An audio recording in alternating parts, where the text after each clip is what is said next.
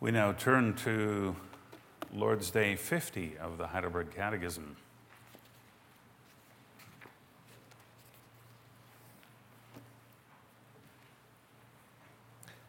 Lord's Day 50, you can find that beginning on page 562 of your book of praise. There we see an exposition of part of the Lord's Prayer. What is the fourth petition? Give us this day our daily bread. That is, provide us with all our bodily needs so that we may acknowledge that you are the only fountain of all good, and that our care and labor and also your gifts cannot do us any good without your blessing. Grant, therefore, that we may withdraw our trust from all creatures and place it only in you. Following the ministry of the word, let's sing together from hymn 82, the stanzas 1 and 2.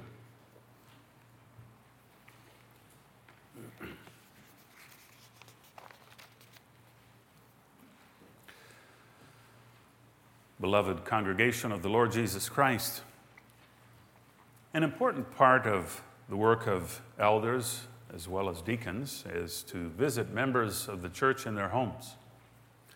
This is part of their task. They're called to shepherd the sheep of the flock and attend to their needs. And so they, they visit you, the sheep and the lambs. Boys and girls, you will notice that you get asked questions too when there's a home visit. And there are all kinds of questions that can be raised. Maybe you would expect only questions about your spiritual life. And maybe you're surprised if all of a sudden there are questions about your daily activities, your job, your friends, your hobbies, boys and girls, maybe what you would like to do when you grow up. All these things are part of life. And what's behind such questions? Well, the office bearers are trying to figure out how things are going with you. And how, how are you living your life? What kind of challenges are you facing? Are you facing them in the right way? What are your joys? What are your sorrows? In the midst of all that, do you see God's hand in your life? And are you living day by day depending on Him, being led by His Word? Is it your goal to live for God? And when you try to answer that question, are you living for God, then that's not just a question that gets answered only in the realm of the spiritual. Things like do you go to church regularly? Are you going to the study societies? Are you busy reading scripture? All of life should be focused on God.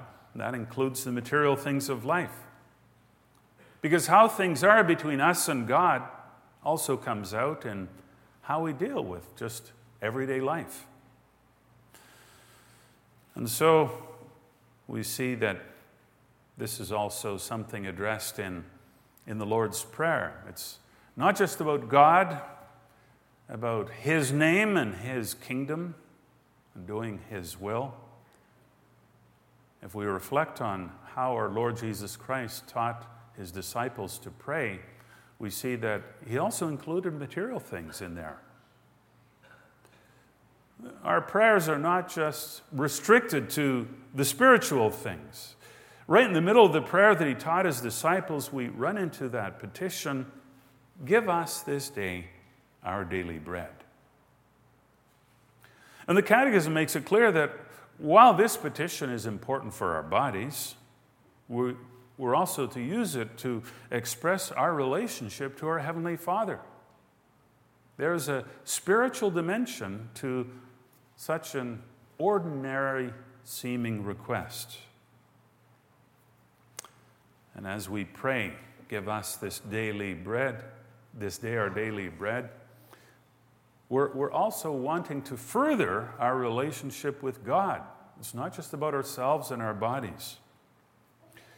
We'll see that as we focus further on this petition. The theme for the sermon this afternoon is Pray to our Heavenly Father for our daily bread.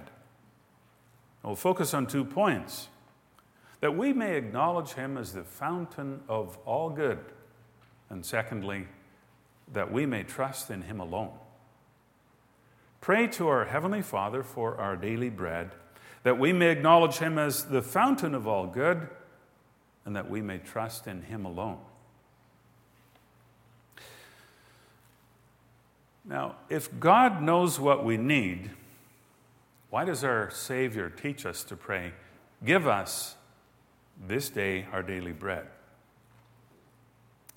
That prayer is not so much meant to give God information, He knows everything. It serves as a petition that reminds us of something. It, it, reminds us to express very explicitly our dependence on God. And we show then that we're looking to Him for what we need. Expressing that dependence is important. It's a sign of a thankful attitude. God has promised to provide for us, to be there for us, and we're responding to Him. We're laying the needs that we have from day to day before Him. It's an expression of thankfulness, it's also an expression of humility. Do you believe in God as your Heavenly Father? How does this impact your life? Do you get stressed about your daily needs? In his Sermon on the Mount, Jesus addresses this, telling his followers, Do not be anxious about your life, what you will eat, what you will drink, nor about your body, what you will put on. Is life not more than food, and the body more than clothing? And what's his point when he says this? His point is that we have a Father in heaven who knows what we need. He cares about us, and he will therefore care for us. And when we take this to heart, it will give us a different outlook on life. God's help is better than anything this world can provide us with.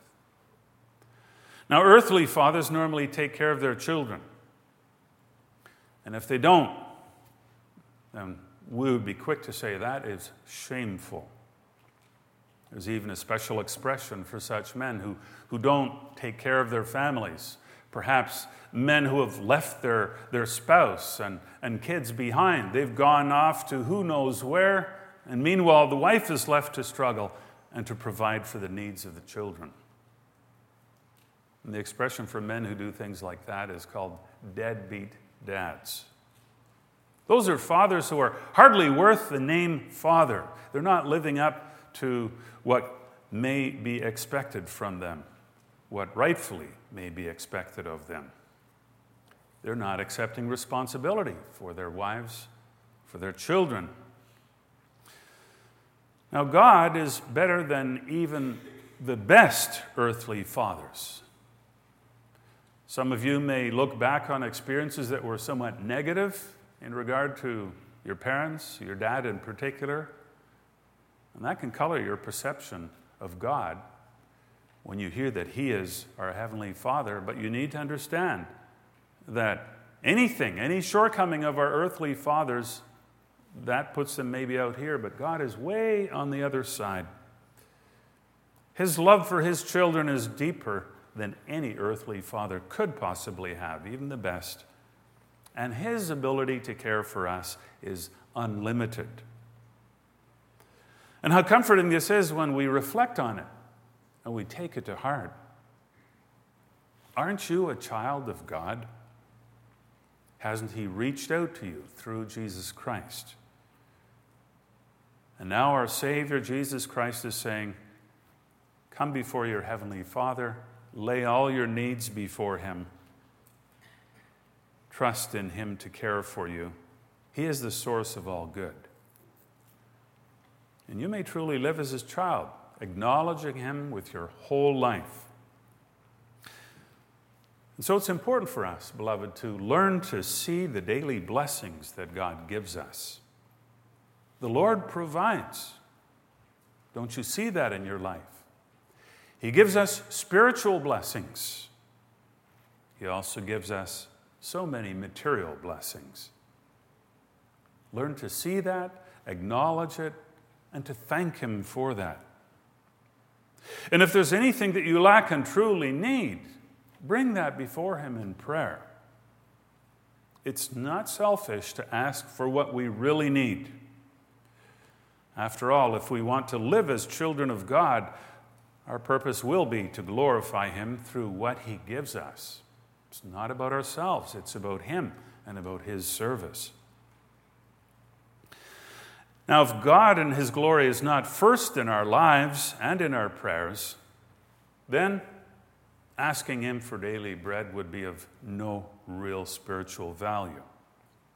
After all, what would be our purpose in asking for bread if not to serve God with that? Is it about just prolonging our physical existence?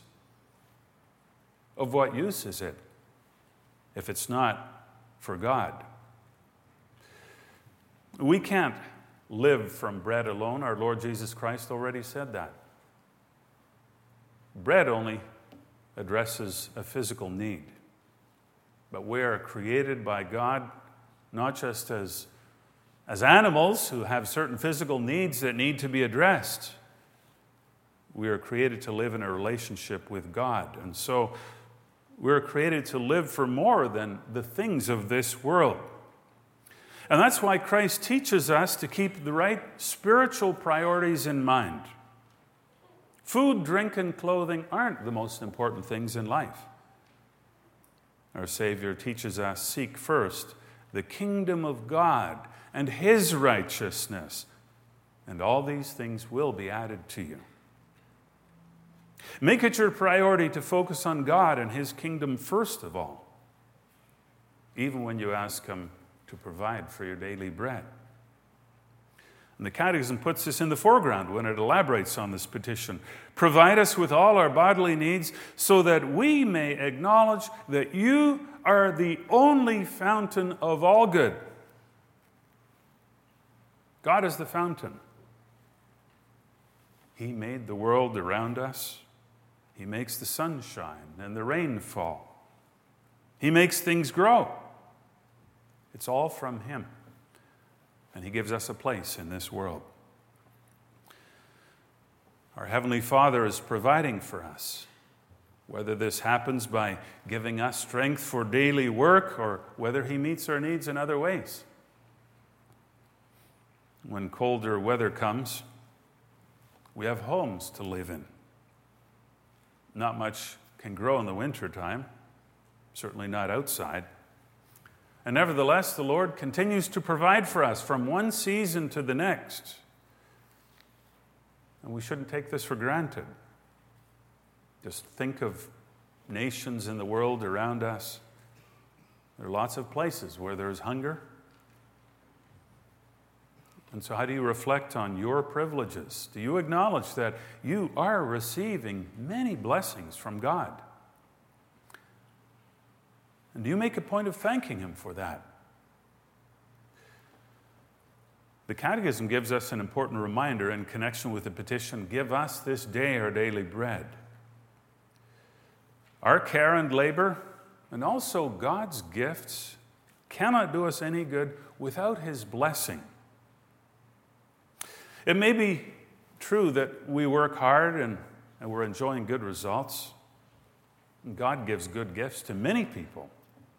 Jesus impresses upon us in Matthew 5, verse 45, that our Heavenly Father makes His sun rise on the evil and on the good, and sends rain on the just and on the unjust. Sunshine and rain at the right times are wonderful gifts of God. But will they do us any good, any lasting good, without God's blessings? Things may go very well and there are people who have no financial worries at all. But do they have eternal security? Not necessarily. And so, as we go through life, beloved, we need to reflect on the importance of God's blessings in the midst of whatever it is that He gives us to enjoy. And to realize that our greatest longing must not be for material abundance. Our greatest joy can only be found in God Himself. Only those who live as His children will know of everlasting security. And that gift comes to those who receive His love through faith in Jesus Christ. Rich blessings come to us through Jesus Christ. He died on the cross to bear the burden of our sins. And through him, we receive forgiveness for all our shortcomings, our wrongdoings, our sins. And thanks to him, we may live at peace with God as his children. And this doesn't mean that we'll never encounter difficulties, but with God's help, we learn to deal with them. He teaches us patience and He gives us hope. He assures us of His care and He gives us a place in the communion of saints. We're reminded of that even in this petition give us this day our daily bread. And when the body of Christ functions as it should, it is a caring community. We learn to encourage each other and help each other where necessary. Remember that petition. Give us this day our daily bread. If our Heavenly Father provides us with an abundance of good gifts, then we need to reflect on if I have more, more than I need, and, and, and there are brothers and sisters in the congregation who are really struggling. Do I see the calling also through this petition to share so that others may also be blessed? You could be the channel for blessings toward others. Through Jesus Christ, we receive what is necessary for this life. He has opened the way for us to pray to God and it's by grace we confess that, that we enjoy so many signs of the care of our Father. Our Savior has obtained for us the right to ask for all that we need for body and soul. And so we ask with confidence Give us this day our daily bread. Our Savior teaches us to pray in this way so that we may acknowledge our Father as the fountain of all good. And if we're to do that seriously, beloved, then we also need to thank God as He does provide, as these blessings continue to flow from Him who is the fountain, the source. And let's thank Him, remembering Jesus Christ, through whom these blessings come to us. Enjoy God's good gifts, but don't get preoccupied with these gifts as such. Look beyond them to God as the giver and show your thankfulness. And how do you show your thankfulness? In prayer, but that's not the only way. We touched on sharing God's gifts with people who are less privileged. In this way, you multiply thanksgiving to God. Your voice joins with the voice of others in praise for His goodness and grace. And when your heart is truly thankful to your Heavenly Father, this will impact your whole life. Look to Him as the only fountain of all good. Praise Him. Live for Him, trusting in Him alone to be your provider. This brings us to our second point.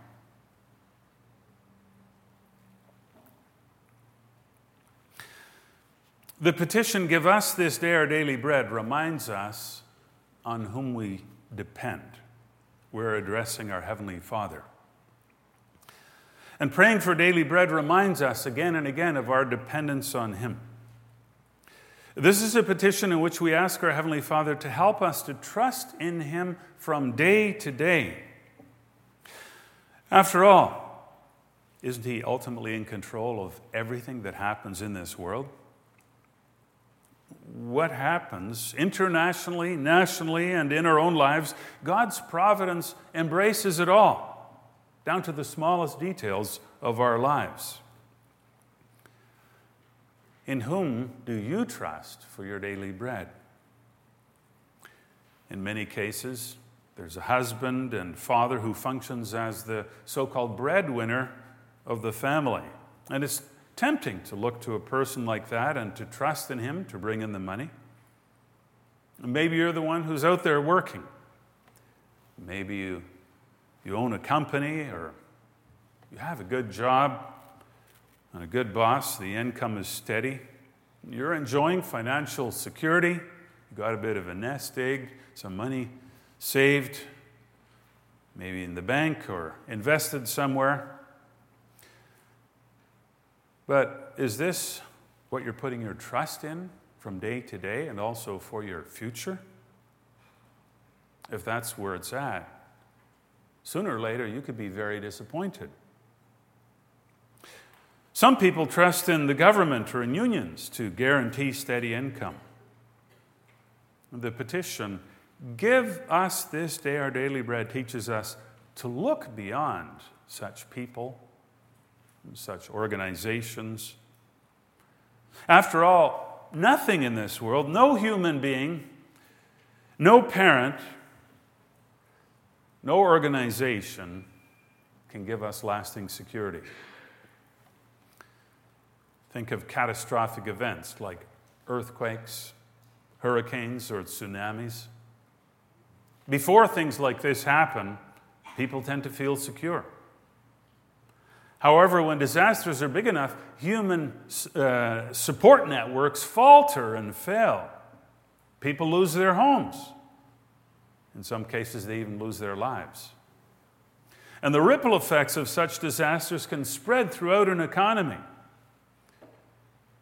And we feel it, for example, when prices increase at the gas pumps or prices go up in the grocery store. And you, you're left wondering why was it that Last month or two months ago, you paid a dollar per liter at the pump, and now all of a sudden we're somewhere around a dollar twenty-eight, a dollar thirty, or whatever. Why is this? You wonder. Prices can go up further. Maybe they'll go down again. Why is this? We're living in a global economy. Things happening far away can have an impact on us.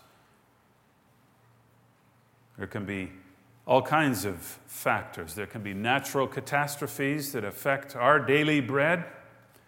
There can be catastrophic events orchestrated by terrorists. That can affect the food supply. We don't realize often enough how, how dependent we are on this whole network that has been built up, even in Canadian society. Whatever happens, even if there's something far away from where we live, there can be ripple effects affecting us. It doesn't have to be an earthquake or a hurricane. Instability in the financial markets can affect the value of investments. And the steady increase of inflation can eat away at our buying power. And that result can be that all of a sudden we're worrying, worrying about money, worrying about our daily bread.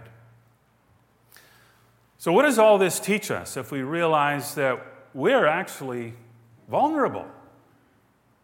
We're living in, in a network of fragile connections.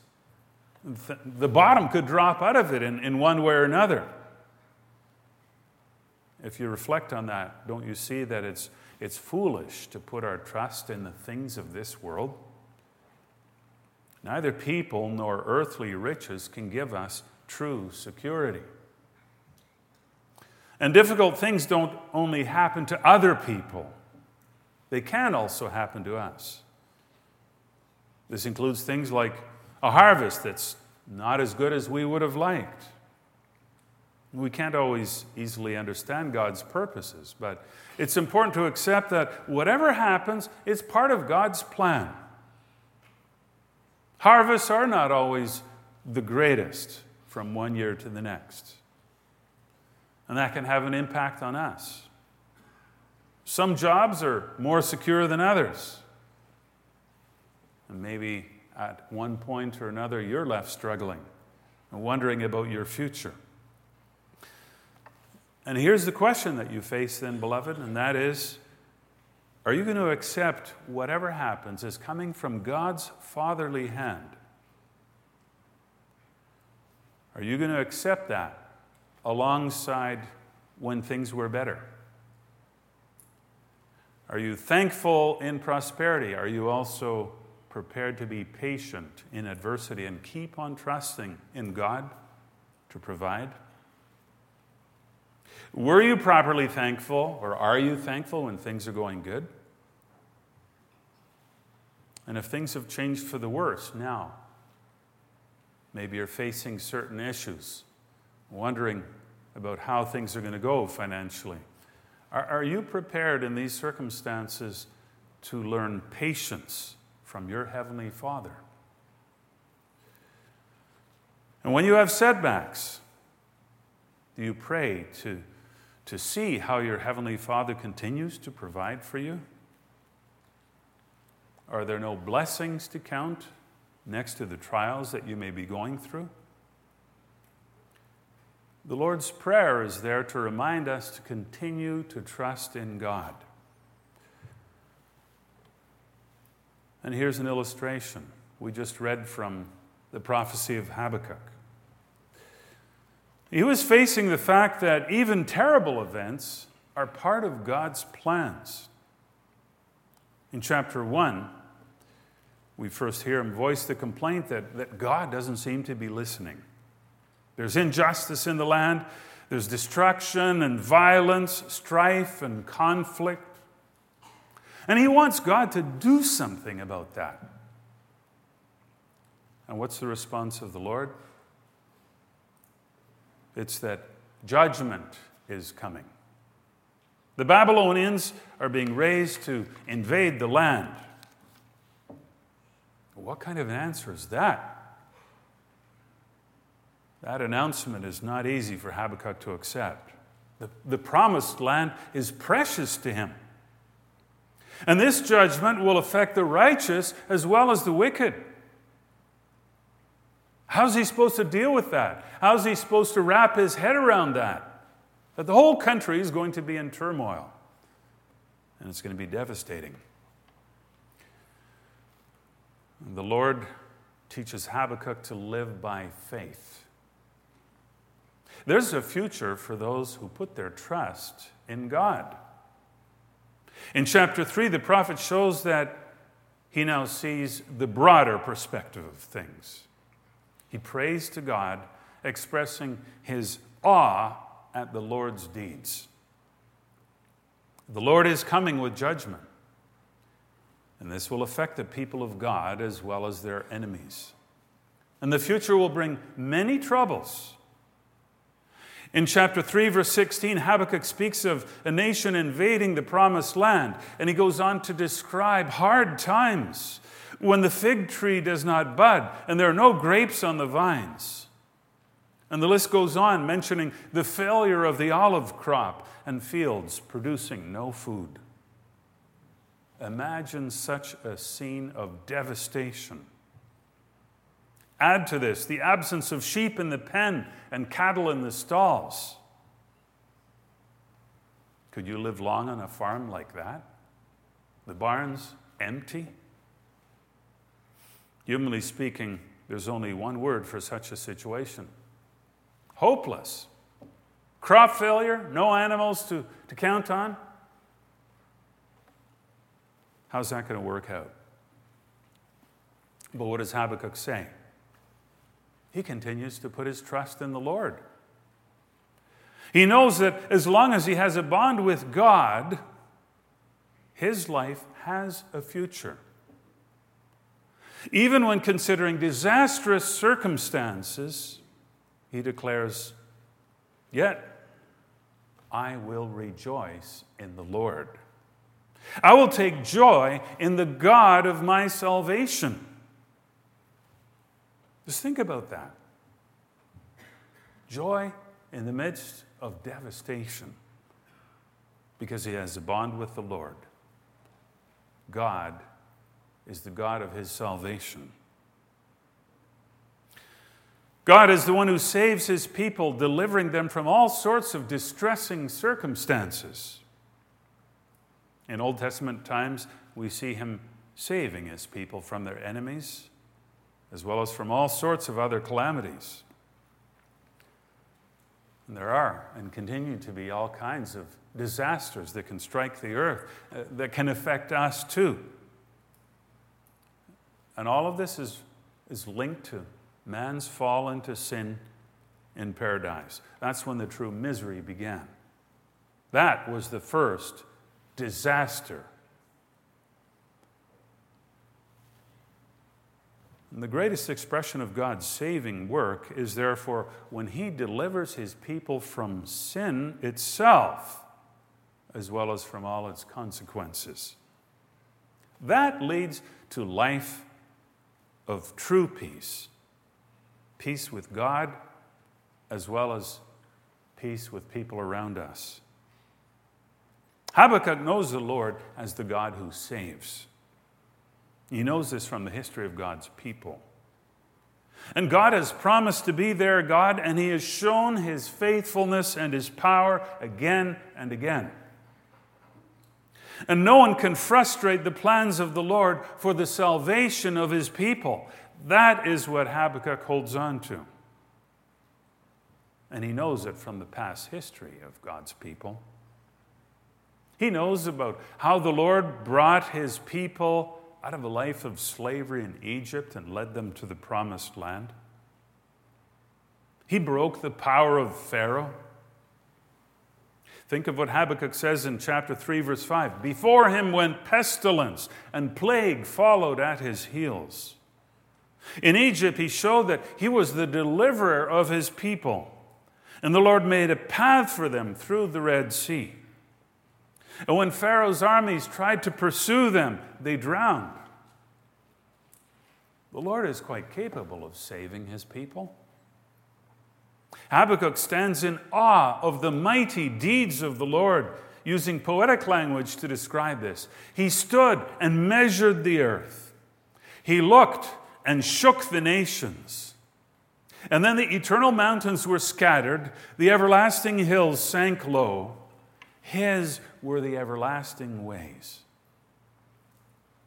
And later in the promised land, the Lord often delivered his people from their enemies. Think of the time of the judges and the kings. The greatest deed of deliverance, however, took place through Jesus Christ. Jesus Christ is the Son of God. And he was sent to deliver God's people from bondage to sin and death. And as a result, we continue to reap material and spiritual blessings. We can echo the words of Habakkuk I will take joy in the God of my salvation. This is the language of faith. It's based upon the conviction that the Lord has not changed. I will take joy in the God of my salvation. Remember to say that even when things are really hard. There may be no financial security, but you still have reason to trust in the Lord. He's your Heavenly Father. And through Jesus Christ, we may declare there may be hard times, but God's people always have a future. After all, we know Jesus Christ, Emmanuel, God with us. And we can say with the Apostle Paul in Romans 8, verse 31 if God is for us, who can be against us? We can even say that in the face of death. Through faith in Jesus Christ, we receive deliverance and eternal life. And that's life in fellowship with God, a life of freedom. It's life with an eternal future. Continue to acknowledge our Heavenly Father as the fountain of all good. Trust in Him alone. And pray that you may see His hand in your life as He provides for your daily needs. Walk with Him and live for Him as His children. He will never fail to give you reasons for thanksgiving. Isn't He your Father in heaven? Amen.